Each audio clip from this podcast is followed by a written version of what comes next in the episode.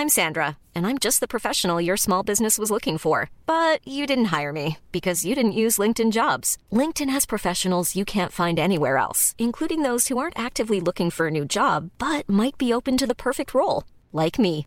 In a given month, over 70% of LinkedIn users don't visit other leading job sites. So if you're not looking on LinkedIn, you'll miss out on great candidates like Sandra. Start hiring professionals like a professional. Post your free job on linkedin.com/people today.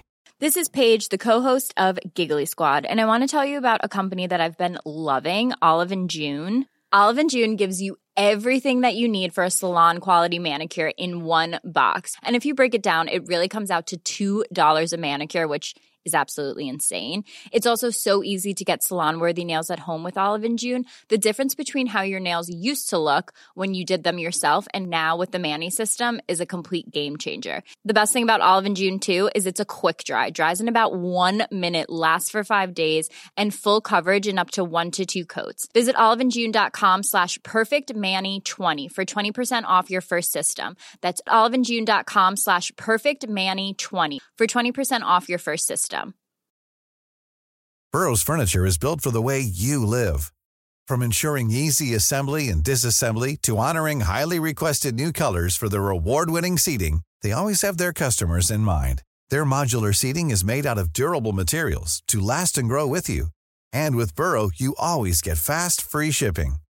Get up to 60% off during Burrow's Memorial Day sale at burrow.com slash ACAST. That's burrow.com slash ACAST. burrow.com slash ACAST.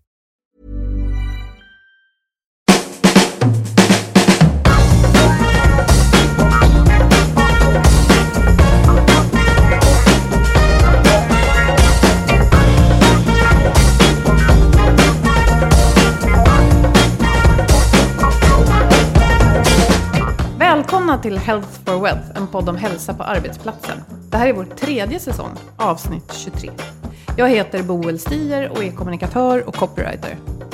Jag heter Ann-Sofie Forsmark. Jag är hälsostrateg, civilekonom och hälsocoach. I förra avsnittet pratade vi om att räkna på hälsa. Ja, vi pratade om ett nytt verktyg för att just sätta siffror på ohälsan, psykisk ohälsa. Och vad man kan vinna genom att få folk att må bättre. Och den här finns det ganska mycket forskning bakom och den är gratis. Helt fantastiskt. Bara att börja med andra ord. Hör gärna av er och berätta vad ni har kommit fram till. Ni hittar länken till verktyget i inlägget till vårt förra avsnitt. Idag ska vi prata om kreativitet. Det kan också vara en viktig del av hälsa. En anledning till att vi jobbar med Twitch Health är just för att vi har hittat en samsyn där. Att vi inte bara pratar om hälsa som att det är en enda grej. Nej, det handlar inte bara om fysisk aktivitet eller vad man äter till exempel, utan det är som man brukar säga mångfacetterat och där hälsa är en förutsättning för att kunna vara kreativ på arbetsplatsen. Till exempel, och då måste man få utrymme att vara det. Och precis som vi har eh, Twitch den här ansatsen att man måste ofta börja med organisationen. Och ha ett strategiskt förhållningssätt till hälsa. Snarare än att börja änden av att kasta in en lösryckt aktivitet. Och sen eh, ändå så handlar det ju i slutändan om individen, men där måste man ju utrymme för var och en att vara just individ. Och skapa rätt förutsättningar. Och där kan de hjälpa till. Vill ni veta hur det kan fungera? Läs mer på deras hemsida twitchhealth.se. Idag ska vi prata kreativitet och lekfullhet. Och eh, vi tycker ju att det har med hälsa att göra, men det kanske väcker några frågetecken och de ska vi försöka reda ut idag. Eh, och därför har vi bjudit hit Erik Hemmingsson som är forskare på GH, och det är alltså gymnastik och idrottshögskolan. Välkommen hit Erik! Tack så mycket. Kul att du är här. Jag hörde dig tala på ett frukostseminarium för några veckor sedan. Och det jag hörde var en frisk fläkt. För mitt ibland alla faktaspäckade artiklar och föredrag vi läser och hör om hälsa pratade du om kreativitet. Och så kopplar du det till hälsa. Vill du berätta? Ja, jag tror att eh, vår syn på hälsa kan vara ganska begränsad många gånger och eh, fokusera på livsstil och, och miljö och så vidare. Men de här inre faktorerna, det är någonting som jag har funnit i min egen forskning är, det är kanske där allting börjar. Och eh, framförallt också de tidiga åren i livet. Så att när vi är barn, om man tittar på hur barn agerar, så de är extremt kreativa. Gå in på vilket dagis som helst och titta på hur det ser ut och vad barnen gör. Och eh, på något sätt så, i alla fall när det gäller min personliga syn på det här, så vi är väldigt kreativa från början. Picasso sa det också, att alla föds till konstnärer, sa han. Men konsten är att bibehålla det när man blir vuxen. Och jag tror det ligger otroligt mycket i det där. Och det faktum att vi har blivit så, många är så inte kreativa idag, tycker jag, på arbetsplatser och, och eh, som vuxna. Och jag tror att det är en väldigt eh, stor bidragande faktor till eh, den här ökade ohälsan som vi ser. Men eh, på ett dagis, då tänker jag, då ser jag framför mig hur man sitter och ritar eller så hoppar man runt och leker rolllekar. Vad, vad är det du menar som är kreativitet som vi borde ha mer av, rent konkret? Att vi får, alltså vi har ju väldigt mycket det här med, eh, alltså vi premierar ju det här med vänster hjärnhalva i dagens samhälle, det här logiska analytiska. Och eh, det här kreativa som är också är lite mer feminint enligt mitt sätt att se på det, det är, har på något sätt tystats ner ungefär som, vi har en ganska maskulin dominerande värld. Så är det de här maskulina värdena som jag tycker har tagit över väldigt mycket och antagligen under väldigt lång tid. Men vi behöver komma tillbaka till det här med hög hjärnhalva, mer kreativitet, spontanitet, glädje, känslor. Vi har tappat, av, tappat bort det där. Det behöver vi hitta tillbaka till. Kan det- det vara lite så att på ett dagis så finns det ju ingen förväntan om att det ska presteras någonting i absoluta tal, men det gör det ju ofta på en arbetsplats. Alltså, målen man sätter är ju ofta absoluta i någon form, om det är tal eller enhet eller vad det kan vara. Eh, kan det i sig liksom hämma? Absolut, absolut. Det här att vi har en kultur eh, på många sätt där man inte ska göra fel. Ungefär som eh, proven alla barnen utsätts för i skolan. Man kan undra vad är det pedagogiska poängen med alla de här proven? Det handlar om att prestera och att inte göra fel. Och så det är vad vi får lära oss från vi är väldigt små. Och eh, det bär vi med oss till arbetsplatser att eh, syftet med att vara här det är att inte göra fel ungefär för då blir chefen arg. Och då hämmar man ju kreativiteten totalt. Då, då, då stänger man av den, det flödet så att säga och, och man får aldrig riktigt blomma ut. Och jag tror grundläggande i alla de här resonemangen också det är att vi alla är unika. Vi har unika talanger. Helt unika. Många, ofta många talanger. Och eh, om inte de får blomma ut då, har vi ju, då, då, måste man ha en tillåtande uppmuntrande miljö. Mm. Och det har vi tappat bort eh, i dagens eh, arbetssamhälle. Jag tänker, jag tänker också så här att när jag, när jag tänker på ordet kreativitet, jag, jag, nu började du med att nämna dagis, så jag tänker direkt på mina barn och att kreativiteten hemma kan ibland eh, ta sig ut, i alla fall ur mina vuxna ögon, kaos, totalt kaos. Eh, och jag tänker att kreativitet, vi kanske måste förklara det ordet lite grann, alltså vad det innebär. För att jag kan tänka att många arbetsuppgifter och yrken faktiskt kräver kreativitet, för det är det som vi inte kan programmera in att ett, något digital eller teknisk lösning ska klara av. Ehm, men tror du att vi behöver prata om vad det innebär? För kreativitet kan ju låta som att man hittar på någonting. Förstår ni vad jag är ute efter? Att, som inte riktigt var tänkt. Du ska göra det här. eh, Du ska producera Ah. en burk ärtor per minut. Om du då börjar producera något annat, frågan är går det att sälja? Alltså, ja, vad händer med systemet när man är kreativ? Mm. Ja, men det, systemet är ju inte uppbyggt för att vara kreativt. Man kan nästan säga att det är avsett för att vara hämmande för kreativiteten. Så kreativitet är ju verkligen någonting som absolut inte uppmuntras annat om man har, om man har ett väldigt fritt jobb. Det är ju någonting som attraherade mig till forskning och den här akademiska miljön, för den är kreativ till väldigt stor del. Och eh, det är så viktigt här, alltså egentligen ska man inte behöva definiera kreativitet. Utan det bara finns, ungefär som, man ska inte behöva definiera vad som är roligt. Tycker jag. Men vi har liksom tappat bort det där. Och så har vi igen då, tycker jag, det här är lite vänster tänket att måste man så att säga, ja, de flesta människor idag, de kanske inte riktigt vet vad kreativitet är. Men det är ju för att de har glömt bort det, eller rättare sagt, de har liksom, det har försvunnit under resans gång. Men i, i grunden är inte det här konstigt alls, utan bara att vara skapande på alla sätt vi någonsin kan. Och igen då att vi använder de här unika talangerna som vi har, kreativa talanger. Eh, och det kan komma till uttryck precis hur som helst egentligen. Så att det är inte svårt det här, men vi har tappat bort det. Jag tänker, du sa i början där att allting börjar med kreativiteten. Det är inte så att, eh, ja, jag minns inte riktigt hur du la orden. och då tänker jag att när vi pratar hälsa och det här med att vi gärna behöver röra på oss, det vet ju alla. Att ofta när vi pratar om det så väcker det dåligt samvete hos den som kanske känner att den inte rör på sig så mycket. Men jag tänker det här med att vara kreativ och skapa, det är ju kanske att ta tillbaka sin kropp och tänka att ja, men jag kanske inte måste göra just vad Annie gör eller vad Erik gör. Jag kanske kan röra på mig eller skutta omkring på ett annat sätt som jag vill. och hitta den här glädjen och då är det motivation till att må bra och göra sånt som jag behöver. Är det ett spår som... Absolut. Det, mm. Absolut. Och jag tror att det, häng, det, det, är väldigt intimt eh, kopplat till känslor, eller tankar och känslor. Och eh, igen då det här med att vi är unika, så vi behöver hitta det här, om vi pratar just om rörelse och fysisk aktivitet, så vad tycker jag är kul? Då måste man lära sig att lyssna på sina känslor.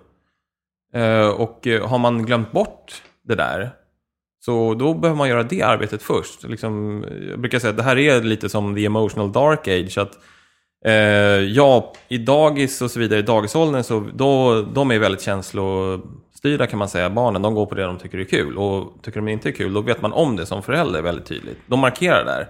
Men som vuxna och sen så, kanske även som tonåringar så lär vi oss gradvis att vi ska fokusera på det här med att inte göra fel till stor del. Mm. Och sen så gäller det även våra arbetsplatser. Så våra, då stänger vi ner våra känslor. Så när man känner sig obekväm eller kanske mår dåligt psykiskt. Så det kanske har ett känslomässigt, emotionellt ursprung. Eh, men det har man tappat kontakten med. Så att man är kanske inte ens medveten om det. Eller hur mycket negativa tankar man går och bär på. Som många människor gör. Eller som vi alla gör tror jag då och då. Men man behöver vara medveten om det där. Och kanske städa lite. Så här, gå igenom en slags eh, eh, självrannsakan på något sätt. Vad behöver jag jobba med? För vi behöver alla jobba med saker för att må bra. Hur kan en arbetsgivare jobba med kreativitet då? För man tänker sig att så här, och vi producerar ärtor här, det är det vi gör, och sen säljer vi ärtorna. Och då vill jag som arbetsgivare att mina medarbetare ska ha förutsättningar att må bra, med allt vad det innebär. Hur skulle jag kunna jobba med kreativitet på en sån arbetsplats? Ja, det låter inte helt lätt. Eh, jag kanske inte ska säga att det här är liksom någonting man löser väldigt snabbt, utan eh, ehm, men alltså, det, grunden måste på något sätt börja i att man har en tillåtande attityd. Och prata med medarbetare. För chefer och organisationer har ett extremt ansvar för, tycker jag, den här psykiska ohälsan som florerar i dagens samhälle. Inte bara om ungdomar som vi pratar mycket om, där skolan har ett jätteansvar för övrigt. Eh, utan även arbetsplatser för vuxnas eh, psykiska ohälsa. Så att man, inte, så att man in, kommer ifrån den här bestraffande kulturen. Och istället tar det här positiva, det uppmuntrande och då kommer det kreativa. Då är man inte rädd för att göra fel längre. Och man får känna att jag kan säga exakt vad jag vill utan att bli bestraffad för det. Jag kan ha idéer om vad som helst att säga, för att öka produktionen. Det är svårt det just eh, i det här exemplet men det finns absolut saker man kan göra. Men jag tänker att eh, om vi liksom flyttar oss från det löpande bandet eller hur det nu ser ut där man producerar, för att det känns lite låst.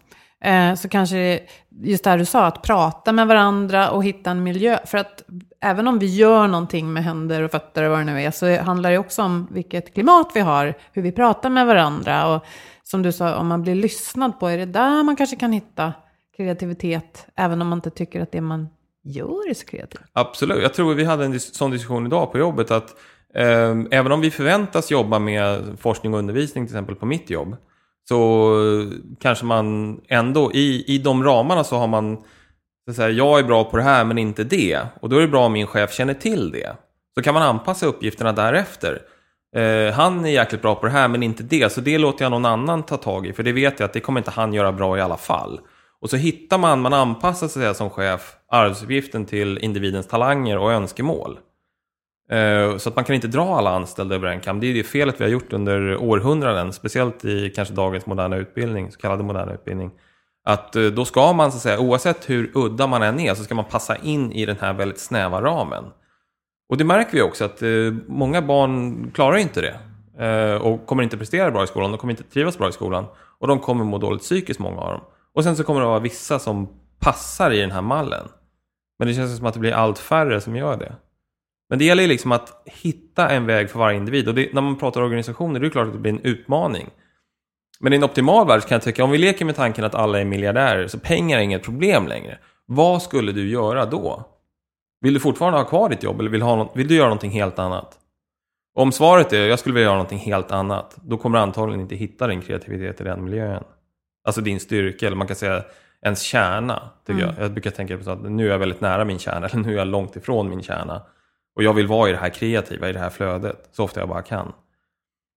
Så att eh, vi skulle ju behöva så att säga, en frihet när det gäller arbetsmarknad och även skola. Att liksom, Så att var och en får odla det de tycker är kul, odla sina talanger. Då skulle vi ha en mycket mer kreativ värld, det är jag helt övertygad om. Skulle lösa många av de problem vi har idag. Eh, och vi skulle bli mer produktiva. Jag tänker där då att alla kan ju inte ha sitt drömjobb, utan man kanske är någonstans där man får utlopp för det på fritiden, förhoppningsvis. Men, men vi, jag tänker bara den insikten kan ju hjälpa en människa att förstå att jag, jag har lite svårt att hitta min kreativitet på jobbet, men bara det kan ju liksom möjliggöra. Men sen tänker jag också på det här att man ofta till exempel åker på konferens eller kickoffer och så nu ska vi vara kreativa. Och det finns ju ingenting som, det, det bara låser ju sig. Liksom. Eh, för, för de flesta. Jag tänker att men det är nog ganska vanligt att man, man åker bort och så nu ska vi tänka nytt och sådär. Men så har man inte gjort det 9 till 5 eller hur man jobbar eh, alla de andra dagarna på jobbet. Och då, då är det ju svårt att kanske hitta det då. Eller så gör man det just för att man byter miljö och det är en tillåtande. Och vi, nu ska vi komma på helt galna grejer här i två dagar. Eh, och så ska vi plocka russinen ur det. Men, men jag tänker att det, nyckeln måste ju vara att få till det här eh, utrymme för det här på arbetsplatsen. Och det kanske inte handlar om att slänga upp saccosäckar och, och, och färgglatt, även om det hjälper. För det kanske ringer mera en klocka om lekstuga. Men har du någon tanke på hur man kan få till det här i en, ja, men, säg en kontorsmiljö? Där man faktiskt, vi måste göra det här eh, och vi måste ha de här mötena. Men vi vill också att folk ska vara kreativa utifrån att komma på nya grejer och, och sälja och vara problemlösande. Hur kan man tänka då, på, på själva arbetsplatsen? Bra fråga. Jag är inte någon, kanske världens största expert eh, på just det ämnet. Men jag kan tänka mig till exempel om man går in på en reklambyrå. Det, det är en sån här bild jag har, att det är en, en tämligen kreativ miljö i, vårt, i vår eh, nuvarande jobbstruktur, eller kultur kan man säga. Så att hitta till exempel det här med gemensamma ytor där man kan så att säga, träffa varandra och bara spåna och bolla och snacka och ingen prestige så att säga. Och kanske inte du vet de här tyngsta två timmars mötena där man går igenom styrdokument och liksom de här fem bilagorna i mejlet som man ska läsa. Utan var mer spontan. Var mer, alltså spontanitet är väldigt viktigt. Så att, eh, du vet, man kanske inte behöver boka in så mycket, men man, man träffas inte mindre för det, utan man bara gör det under mycket friare former. Och jag tycker inte det är fel att, att titta på den fysiska miljön heller. Mer färg till exempel. Eh, inte de här eh, liksom klassiska tråkiga kontoren som många sitter på, eller du vet de här kontorslandskapen som känns som en slags fabrik också. Mm. Eh, så att man, eh, att man tittar på många bitar samtidigt och bara man kan göra väldigt mycket för kreativiteten på arbetsplatsen. Mm.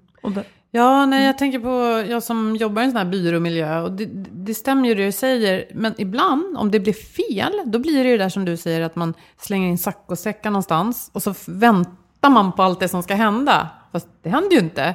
Eh, så jag, jag, tror miljön är jätteviktig. Eh, eller att den påverkar oss.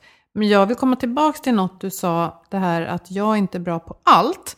Bara kunna säga det, så att du sen kan komma till din rätt. Det kräver ju idag i alla fall att du har liksom en hierarkisk position, att du har bevisat dig. Annars skulle jag gissa i alla fall att du inte skulle våga säga det. Mm. Och tänk att det kanske de förutsättningarna också, att man ska våga säga men det här är inte jag bra på, det här är min styrka. Mm. Då får du ut mer av varje medarbetare, man kan hitta grupper som funkar bra, och så behöver man inte gå omkring och ljuga. För det känner jag är en sån här återkommande grej när vi pratar om hälsa på arbetsplatsen. Vi ljuger ju lite hela tiden. På med jobbkostymen och så harklar vi oss och så ska vi prestera jättebra hela tiden. Och, och det där ljuget, liksom komma bort från det och vara lite mer ärlig, personlig kanske. Det är jätteviktigt, det här har jag funderat mycket på. Eh, och jag tror att det handlar väldigt mycket om, för mig handlar det om att det ska vara autentiskt. Mm. Så att ingen bullshit om man ska prata i lite sådana termer. Att det måste vara äkta, det måste vara på riktigt. Och är man inte bra på någonting, det är klart att man ska säga det. Eller om det här tycker jag är tråkigt, ja men säg det. Och det här tycker jag är kul. Och säg det också, att man är ärlig. Så då blir, annars blir det också en väldigt svår uppgift för en chef att veta det. Mm. Eh, och så att man kan göra då en anpassning och få fram just den här individens talanger på ett optimalt sätt. Men har du fel chef? Så blir du av med jobbet. absolut, liksom... absolut. Jag har, verk, jag har jobbat i miljöer som har varit eh, väldigt eh, repressiva. Eh, och det är, det är öken för kreativiteten och för produktiviteten. Alltså det är, allting sjunker då i botten kan man säga. Då blir det ju bara, folk försöker överleva så att säga. Och sen har jag verkat i miljöer eh, som är väldigt kreativa, spontana, roliga. Och det är sån otrolig skillnad i eh, vad man producerar. För det är sånt som chefer och organisationer är intresserade av oftast. Mm. Eh, och det får de gärna vara. Men eh, även sådana saker som är viktiga för medarbetaren, hur man mår och hur man, att det är meningsfullt är väldigt viktigt till exempel. Eh, så att det är extremt viktigt det här ledarskapet. Vad skickar man ut för signaler? Eh, och hur, hur beter man sig själv? Att man är den här förebilden också. Det är väldigt få chefer som gör det på ett bra sätt har jag upplevt. Mm. Mm, jag tänkte på det här om veckan att jag fick eh, ökat förtroende för min chef när han berättade att han faktiskt kände sig nervös inför ett framträdande. Mm. Trots att han själv vet om att han är jättebra på det. Jag tänkte, ja men precis sånt där. Mm. Det bjuder ju in till att jag också kan våga sänka garden ibland. Precis. De här repressiva miljöerna som du refererar till och de som inte är det, hur skulle du säga att ledarskapet skiljer sig där? Ja men det är just det, man, i min egen erfarenhet så är det de här repressiva miljöerna, det är när man har en chef som är väldigt rädd faktiskt. Som inte vågar visa vem man är. Och som bara tänker på så att säga, de här tråkiga produktionsmålen. Det här fyrkantiga, det här vänster hjärnhalva fängelset som lätt uppstår. Och där allting ska vara baserat på styrdokument eller vad det nu är för någonting. Men det här logiska tänkandet, det här fyrkantiga. Och vi människor är inte sådana i grunden. Vi har liksom tränats till att bli det. Men det är inte vårt ursprung. Och då ser man ju också hur medarbetarna sjunker ihop. Och på de andra arbetsplatserna? Ja, vice versa. Mm. När, när man har en chef som är prestigelös, som vågar säga att ja, vet ni vad, jag är faktiskt inte så himla bra på det här, eller jag är, jag är nervös, eller vad det nu är för någonting. Eller det där gjorde inte jag så himla bra. Man, behöver inte, man ska inte vara överkritisk heller. Men man kan bjussa på sig själv och bara visa, vem är du? Mm. För många gånger kanske man har en chef som man faktiskt inte känner speciellt väl. Mm. Och då är det klart att då är det svårt att känna kanske det här största förtroendet för den personen. Man behöver inte vara så att säga polare, kompisar, men, men ändå det ska ju finnas en, en respekt där och en ömsesidighet att eh, vi är inte perfekta här. Och om chefer säger liksom en sån här person som bara levererar massa kritik, till exempel, men utan att kritisera sig själv, när det är så uppenbart att de kanske borde det. Mm. Det är klart att då skickar man ju väldigt tydlig signal till medarbetarna. Jag hör att det krävs en hel del mod också för att gå emot, alltså det, det, våga släppa lös kreativitet när man, när man sitter och stirrar sig blind på ett styrdokument med siffror. Eh, ja, precis, det behövs, det behövs mod. Och vad, sen var Jo, men jag tänkte på det där ja, också, modet att våga... Eh, vi har pratat om det ibland, att, apropå hälsa. Eh, jo, att vi pekar ju väldigt ofta på andra. Vi pekar på stora institutioner. Skolan får fixa det, samhället får fixa det. Ledningsgruppen får faktiskt ta tag i det här. Och ibland är det ju så mm. att ett beslut, eller förändring kan bara komma liksom när någon, någon, stor, tung instans börjar röra på sig eller säger okej. Okay. Men vi kan ju få rätt mycket att hända runt oss också. Mm. Men då kanske vi behöver det här modet. Ja, och nu hittade jag tillbaka vad jag tänkte på. Det här också att, eh, just det här att man inte helt kan ju heller bara, ja, alltså jag är inte bra på det här med att sitta i möte och skriva papper, så det blir inget sånt, utan eh, som ledare krävs det också att man visar att jag är inte så bra på det här, men det här behöver göras och jag kämpar vidare med det. Och här känner jag lite att det kopplar till att vara lite förälder, att man visar att ja, det här gick inte så bra, men nu kämpar vi vidare. Att det är en fin balans, att man ska ju inte lägga massa tid på, om det går, på det man inte är bra på. Men det finns ett värde också i att det här är något som behöver göras och då eh, kämpar vi på det tillsammans. Så, eh, så ibland så, ja, det stödjer kanske inte kreativiteten just då, men... Även eh, kvittoredovisningen måste liksom göras. Ja, men den måste göras och, och, man får tillskriva den ett högre syfte. Liksom. Mm. Eh, men, men just det här att ehm, att vara, som du säger, det stämmer nog. Är man, är man rädd och, och stressad över liksom såna här fasta eh, vänster hjärnhalva bitar, ja då är steget stort till att, att släppa lös kreativitet och lägga tid och energi på det. Men i långa loppet så är det kanske precis det som behövs, både för individ, chef och organisationens liksom fortlevnad och välmående. Mm. Ja, men det gäller att hitta en balans. Eh, och tar det här dagisexemplet igen. Slutet på dagen får alla, dag, alla barn ska vara med och städa då. Så att det blir ordning och reda och sen så kan vi vara kreativa igen. Så att det är en balans naturligtvis mellan eh, att, ta, att säga, vara det här mer ansvarstagande eh, och mm. det mer kreativa. Men jag bara tycker så här att trenden i samhället är så övergripande stark för en ökad byråkratisering och kontroll eh, och administration. Och vi glömmer lätt bort vad som kanske är syftet med allt det där. Eller vad är det huvudsakliga syftet? Mm. Eh, och så får all den här byråkratin så att säga, ta första rummet. Och det tycker jag är väldigt synd för att då tycker jag då är vi lite på fel väg. Och det tycker jag är en stor förklaring till varför många dels är ganska vilsna och vet inte, kanske inte vad de ska göra för någonting. Och ens vad de tycker är kul att göra. Om man ställer frågan till någon, så här, vad tycker du är kul att göra? Så är det många som säger att ja du, det vet jag faktiskt inte riktigt. Mm. Och det är lite oroväckande. Så har du kommit så långt ifrån så att säga, din, din kärna då? Kan det vara så att om man jobbar, om man får tag i sin kreativitet och jobbar med den sidan av sig själv och lär sig att lyssna på sina känslor utan att fasta i dem förstås, men sådär ändå lär känna sig själv, då kanske man också blir mer modig. Alltså att om jag nu känner en stark inre drivkraft att det här behövs på min arbetsplats, kanske jag ska våga säga det. Alltså, Absolut. Och jag tycker man kan få en himla kraft när man säger ifrån. Jag tycker så här, det här tycker inte jag är kul. Men eh, om, man, om man är på en sån resa där man har jobbat mycket med sig själv och liksom kommer underfund med det här är vad jag vill, det här är vad jag är bra på, det här är vad jag vill ägna min framtid åt. Eh, och då kanske man kommer längre och längre ifrån så att säga, det som man håller på med på arbetet. Det kan bli som en kostym som är alldeles för trång. Till, till slut är den liksom bara för trång, jag måste därifrån.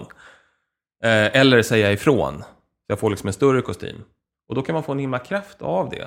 Det är också lite svenskt egentligen att eh, forma sig, att foga sig. Och att vara den här duktiga personen som eh, gör som chefen säger. Eh, så vi skulle nog behöva öva på det lite grann i Sverige. Liksom bara säga ifrån. På ett konstruktivt sätt. Man ska inte dra ner det till en låg nivå. Men att, eh, att man är ärlig och säger att det här skulle vi behöva ändra på. Ja, för med tanke på den eh, vikten vi tillskriver våra medarbetare, att de är så viktiga, så de, finns ju där, eller all, vi finns ju där av en anledning. Och jag menar, känner vi att någonting är fel, det ska ju, det ska ju vara högt i tak på riktigt, med ordens riktiga innebörd. Eh, för det är där vi kan föra organisationen framåt, genom lyhördhet och Ja. engagemang hos medarbetare. Men det kräver en häftig kultur, som kanske inte finns överallt. Nej, och jag tror att eh, och det är väldigt knutet till ledarskapet. Jag, jag, alltså vi individer har alla ett, ett stort personligt ansvar för att eh, ja, så att säga, jobba med oss själva och vara produktiva på alla sätt vi kan och, och så säga, bidra och vara en del av lösningen på alla sätt och vis. Vi kan inte förvänta oss att regeringen ska lösa våra problem. Eller så. Vi har ett eget personligt ansvar att agera. Eh, men i det här fallet så är ju ledarskapet extremt viktigt. Och man kan inte säga någonting annat egentligen, för det stämmer inte. Inte enligt min erfarenhet.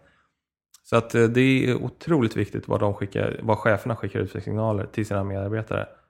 Och många gånger så har man kanske inte blivit chef därför att man är den här lysande inspiratören eller den här kreativa personen, utan det kan vara helt andra kriterier för att bli rekryterad till chef. En del människor som får frågan om de skulle bli chef kanske skulle svara nej, det är inte det jag är bra på. Apropå precis. vad du sa. Ja. Jag vill fortsätta med det här som jag är bra på. Ja, jag Ja. vill vara specialist, eller Ja. jag vill nörda ner mig. Ehm, hur ehm, främjar du kreativitet när du jobbar? Eh, bra fråga. Alltså jag har ett kreativt jobb eh, i grunden. Det här med att undervisa unga människor som är... Jag försöker verkligen jobba med att inspirera dem. Det kan jag tycka är en av mina... Ja, jag förmedlar kunskap, men att också inspirera dem och, och framförallt att vidga deras perspektiv. Till exempel genom sådana här diskussioner, för det är kanske inte sånt som berörs så ofta. Eh, så där försöker jag använda min kreativitet så ofta jag kan. Eh, och prata med kollegor och se hur gör ni i sådana här situationer? Hur kan man prata om sådana här saker på ett bättre sätt? Och framförallt i, när jag skriver eh, eller räknar på saker och ting i forskningen. Så eh, det är också väldigt kreativt. Eh, det kanske, ja, alltså det är inte som, att, som när Picasso målar en tavla, men det är ändå en kreativ process som jag är väldigt van vid och som jag känner mig väldigt bekväm med. Och som jag vet att jag är bra på. Och som jag tycker är kul, som är roligt. Annars skulle jag göra någonting helt annat. Så att jag har det nog ganska mycket gratis nu för tiden tror jag. Jag behöver inte, jag behöver inte uppfinna det i hjulet. Men jag har jobbat på det mycket tidigare i min karriär kan man säga. Ehm, då var det svårare att skriva, det var svårare att undervisa. Ehm, då fick jag liksom bygga upp den plattformen först. Men det har jag gjort nu ganska så väl. Men jag, jag slår mig inte till ro så att säga på något sätt. Utan jag tror nyckeln till det här är att hela tiden utvecklas. Livet är lite grann som att cykla, man kan inte stå still. Mm. Så att jag går vidare till nya saker hela tiden och försöker, det här kan jag utveckla mig inom, det här kan jag utveckla mig inom. Och sen jag jobbar också med såna här kreativa konstnärliga saker med min högra hjärnhalva, eller som jag ser att eh, mina hobbys till exempel är kreativa. Att jag hittar kreativa utlopp utanför arbetsplatsen är extremt viktigt också. Du tar med dig det in liksom i arbets... Ja, när du kommer till jobbet kan man säga. Ja visst, Mm. och då tänker jag så här att om jag jobbar med de här färdigheterna, de här kreat, så att jag vet hur jag sätter på flödet till exempel. Det kan vara eh, ofta via musik, eller det kan vara vara ute i naturen, eller eh, kreativa samtal, givande samtal. Allt det här är sånt som får igång mig så att säga. Eh, och eh, då vet jag att när jag väl är i det flödet, då kan jag producera extremt mycket på 10 minuter. Som jag kanske sitter, eller säg en halvtimme. Men, som jag kanske, men har jag inte det flödet så kan jag sitta hela dagen utan att det händer någonting. Här är ju både, höjer både hälsa och liksom lönsamhet. Och jag känner att, jag tänker att hur, man skulle vilja, för du är uppenbarligen kreativ. Jag vet hur jag hittar min kreativitet. Jag antar att Boel, liksom, med tanke på din bakgrund och hur du jobbar nu, du behöver jättemycket kreativitet också. Att, eh, hur kan man liksom få folk att, att eh, om man inte känner sig kreativ och som du sa, en del vet inte ens vad de, vad de tycker är roligt. Hur, var börjar vi någonstans? För att vi behöver det. Både för liksom att göra bra ifrån oss på jobbet, men för att må bra. Så vart kan man, liksom, vart kan man börja? Någon sa, eller jag läste någonstans, en definition på kreativitet, får se vad ni tycker om den. Att det är egentligen att sätta ihop två saker som tidigare inte har hört ihop och se hur det funkar. Ja, visst. Ja. Så det är ju inte att man uppfinner något helt nytt, en färg som vi aldrig har sett. Utan det är ju som, och jag tänkte på det du sa, eh, att hela tiden utvecklas. Vi pratar mycket om sånt idag, digitaliseringen, det går fortare och fortare. Och allt det där kan jag ibland känna är så här, hjälp! Liksom, Det här känns stressigt. Men att hela tiden utvecklas kan jag också, man kan se det så här, ramla lite oftare, prova lite oftare. Eller hur? Där tror jag kreativiteten kommer. Inte i det här du måste springa ännu snabbare nu. Så ja, Mm. Ja, men man tänker lite hur hjärnan funkar, att det blir liksom nästan en låsning när man, när man pratar om att vi är, ett, vi är, en, vi är under en förändringsresa. Liksom. Och det man ofta behöver under en sån, det är just lyhördhet och kreativitet för att ta den här resan framåt. Och eh, man kanske glömmer att just se till att den möjligheten och förutsättningarna finns för sina medarbetare. Eh, att det kanske är en av nycklarna snarare än att bara peka ut exakt en KPI som vi ska uppnå om liksom, sex månader. Där. Så att, ja, jag tycker det är, är, är någonting att skicka med och fundera på sin kreativitet. Och det är någonting vi vet, eh, och det här har man ju liksom studerat, det är ju att eh, även om fysisk aktivitet inte är lösningen på allt, så vet vi att vi ökar ju syreflödet till hjärnan när vi rör på oss. Så att många, det är nog få som har ångrat en promenad eh, utomhus, i naturen om det går. Vi vet att det liksom ökar syreflödet till hjärnan och det är ju förutsättningarna för att påbörja någon sorts kreativ resa. Håller du med? Jätteviktigt. Det tycker jag är sån här grundläggande, att eh, vi måste vara i rörelse. Den fysiska rörelsen är också en metafor för den här inre rörelsen, att vi utvecklas. Så allting hänger ihop på olika nivåer bara. Det är jätteviktigt att vara i, och just det här att vara utomhus och i naturen. Så rörelse i fysisk bemärkelse ger oss eh, så otroligt mycket. Jag kan bara nämna en kort grej som jag tänkte på när ni pratade här. Att Apropå det här med kreativitet också, att eh, jag tror att många har något, du nämnde det här med att om sex månader ska jag befinna mig här och här till exempel. Jag har helt lagt ner det där tänket och tänker mer att jag vill vara i nuet, jag vill vara i flödet. Och eh, då löser det sig. Och då har jag tilltro till det, att jag, jag behöver inte veta vad jag ska vara nästa år eller om fem år eller tio år. Det löser sig. Och ju, nästan ju mer jag tänker på det här, desto mer låser det sig. Och så, nu har jag inte riktigt nått upp till mina mål eller nu har jag inte kommit så långt som jag hade önskat. Men det har jag liksom släppt nu och tänkt att jag har ingen plan. Utan planen är att ha kul, att liksom göra det jag tycker om och känna att här är det utveckling men nästa vecka så vill jag vara där. Så mitt liv är inte alls linjärt. Alltså, jag tror att det för 10-15 år sedan så var jag mycket mer linjär i min planering. Ja, men nu ska jag doktorera och sen ska jag vara postdoc och sen ska jag vara det. Liksom, mer så här en trappa. Men nu har jag, det har jag helt släppt. Och bara, nu vill jag vara mer som en båt på havet kan man säga. Just nu blåser det härifrån. Och så ja, jag kör den lite grann och sen så, ja men nu kommer det härifrån. Och då rör jag mig ditåt. Men Go hela tiden framåt. Ja. Jag tänker att du har ju då målmedvetet ändå doktorerat dig in i den här miljön där du kan vara så här kreativ. Så att det kanske behövs ändå lite struktur och kontroll, lite riktning. Eh, jag tänker på när vi pratade med Sofie Lanto just om att sätta mål ibland kan väcka tankar om vad det är jag saknar. Mm. Men också tycker jag det är jätteviktigt som du säger att kunna vara i nuet. Och som jag drömmer om att kunna förmedla en löprunda på Instagram eh, utan att prata om hastighet eller längd. Utan faktiskt hur det kändes. Ja, visst. Så. Absolut. Kan Och vi, igen, alla är unika här. Så eh, min personlighet eh, tror jag lämpar sig för att vara väldigt så här, inte ha några planer. Men andra vill ha det och kanske mår väldigt bra av det. Och kan också vara någonting möjligtvis som främjar just deras kreativitet. Men det är ju det här varje individ måste komma underfund med själv. Det finns inga patentlösningar här, så här och det finns inga gurus som kan hjälpa en med det här heller. Utan det här, det här är faktiskt ett arbete som man måste göra själv till väldigt stor del. Men också ta hjälp och inspiration av andra naturligtvis. Men det är, det är svårt för någon annan att göra det åt en. Mm, men det är, det är härligt att höra någon i din roll just prata om det här lite, go with the flow. Men, ja, men ändå, liksom, du har ju som sagt gjort en, en, en... Du kan vara linjär, men du kan även vara, vad man ska kalla det för, i flödet, ett kreativt flöde på jobbet. Ja. Härligt. Jag tänkte på lite din bakgrund. Vi har inte pratat så mycket om det. Du är beteendevetare från början. Mm. Eller jag läste till eh, hälsopedagog på GH först. Det var nästan 20 år sedan. Och sen så har jag doktorerat i England, doktorerat på KI och nu är jag docent i medicin. Varit forskargruppledare på KI eh, och nu eh, jobbar på GH som forskare och lärare. Jag läste någon eh, text och jag tyckte om hur du uttryckte dig, eller hur du blev citerad i alla fall. Eh, just att du ganska tidigt hade bestämt dig för att jobba med fetma, frågor kring fetma. Ja, Och då uttryckte du inte i termer av att det är ett stort problem med den ökande obesiteten, utan du sa någonting att du såg människor som du vill hjälpa. ja. Absolut, jag tror att eh, det observerade jag redan när jag var liten så på något sätt kanske det ändå fanns en plan där, om jag var medveten om den eller inte. De här psykosociala konsekvenserna av att vara överviktig. Så att eh, barn mobbas till exempel i skolan. Det var sånt som verkligen satte sig i mitt hjärta. Det där kunde jag absolut inte ignorera på något sätt. Och det har funnits med mig hela vägen. Eh, att eh, just jobba med eh, de överviktiga som grupp. Eh, och eh, att försöka hjälpa deras situation. Till exempel när det gäller diskriminering och mobbing, psykosociala frågor. Av väldigt stor betydelse för arbetslivet just nu. Därför att det pågår stora juridiska mål om det här med fetmadiskriminering just nu som är intressant. Ehm, men det är en grupp som jag har jobbat med nu nästan 20 år och kommer fortsätta jobba med framöver. Och den, på något sätt så den frågan, det, det sätter på sin spets liksom mycket av det som har, tycker jag, ballat ur i vårt samhälle. Att vi kan inte tillåta de här, till exempel eh, matindustrin, att eh, tjäna pengar på människors ohälsa och tar absolut noll ansvar för konsekvenserna som deras produkter orsakar, som de tjänar extremt mycket pengar på. Som exempel på sånt som verkligen måste förändras i samhället. Nu har jag tagit upp andra grejer här. Men det är vad jag har ägnat många, många år åt de här frågorna. Att vi tänker mer på burkarna vi producerar än på vad burkarna gör där ute. Mm.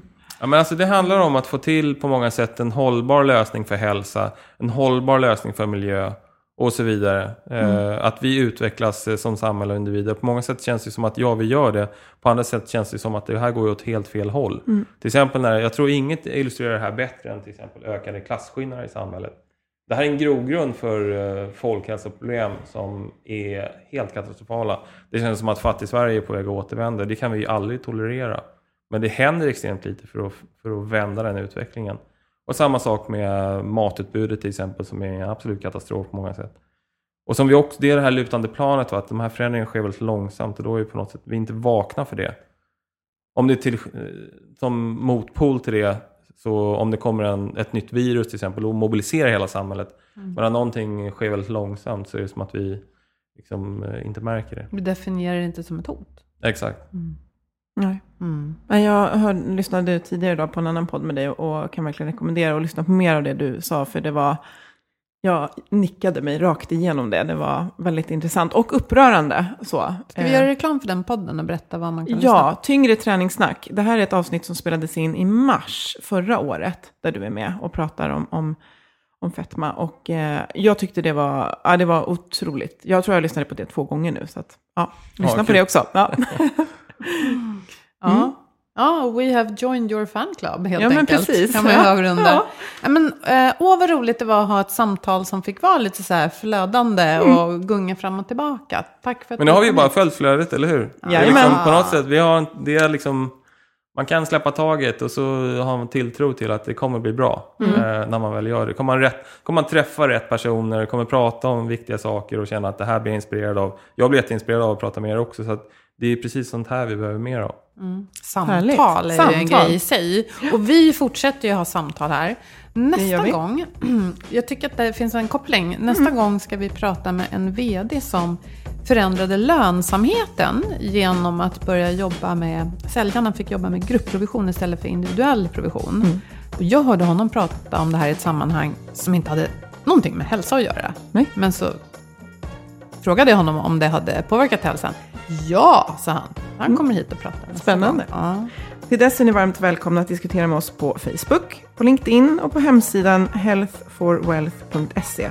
Ni får jättegärna ge oss en recension i iTunes och vi tackar Agda Media för produktionen. Tack för att ni lyssnade. Hej då! Hej Hej då!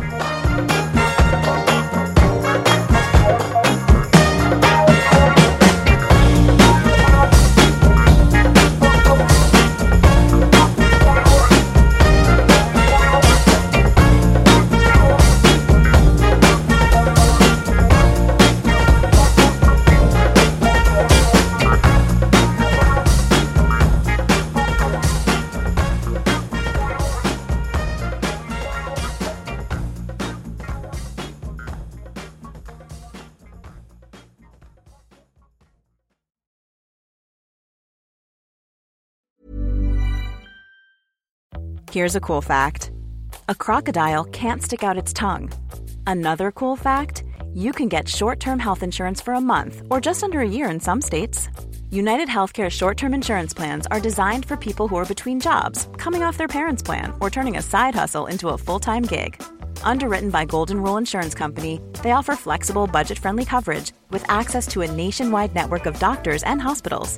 Get more cool facts about United Healthcare short term plans at uh1.com. Hi, I'm Daniel, founder of Pretty Litter. Did you know cats tend to hide symptoms of sickness and pain? I learned this the hard way after losing my cat, Gingy. So I created Pretty Litter, a health monitoring litter that helps detect early signs of illness by changing colors, saving you money and potentially your cat's life. Pretty Litter is veterinarian developed, and it's the easiest way to keep tabs on your fur baby's health right at home. Go to prettylitter.com and use code ACAST for 20% off your first order and a free cat toy. Terms and conditions apply. See site for details. Imagine the softest sheets you've ever felt. Now imagine them getting even softer over time. That's what you'll feel with Bowl and Branch's organic cotton sheets. In a recent customer survey, 96% replied that Bowl and Branch sheets get softer with every wash. Start getting your best night's sleep in these sheets that get softer and softer for years to come. Try their sheets with a 30-night guarantee. Plus, get 15% off your first order at bowlandbranch.com. Code BUTTERY. Exclusions apply. See site for details.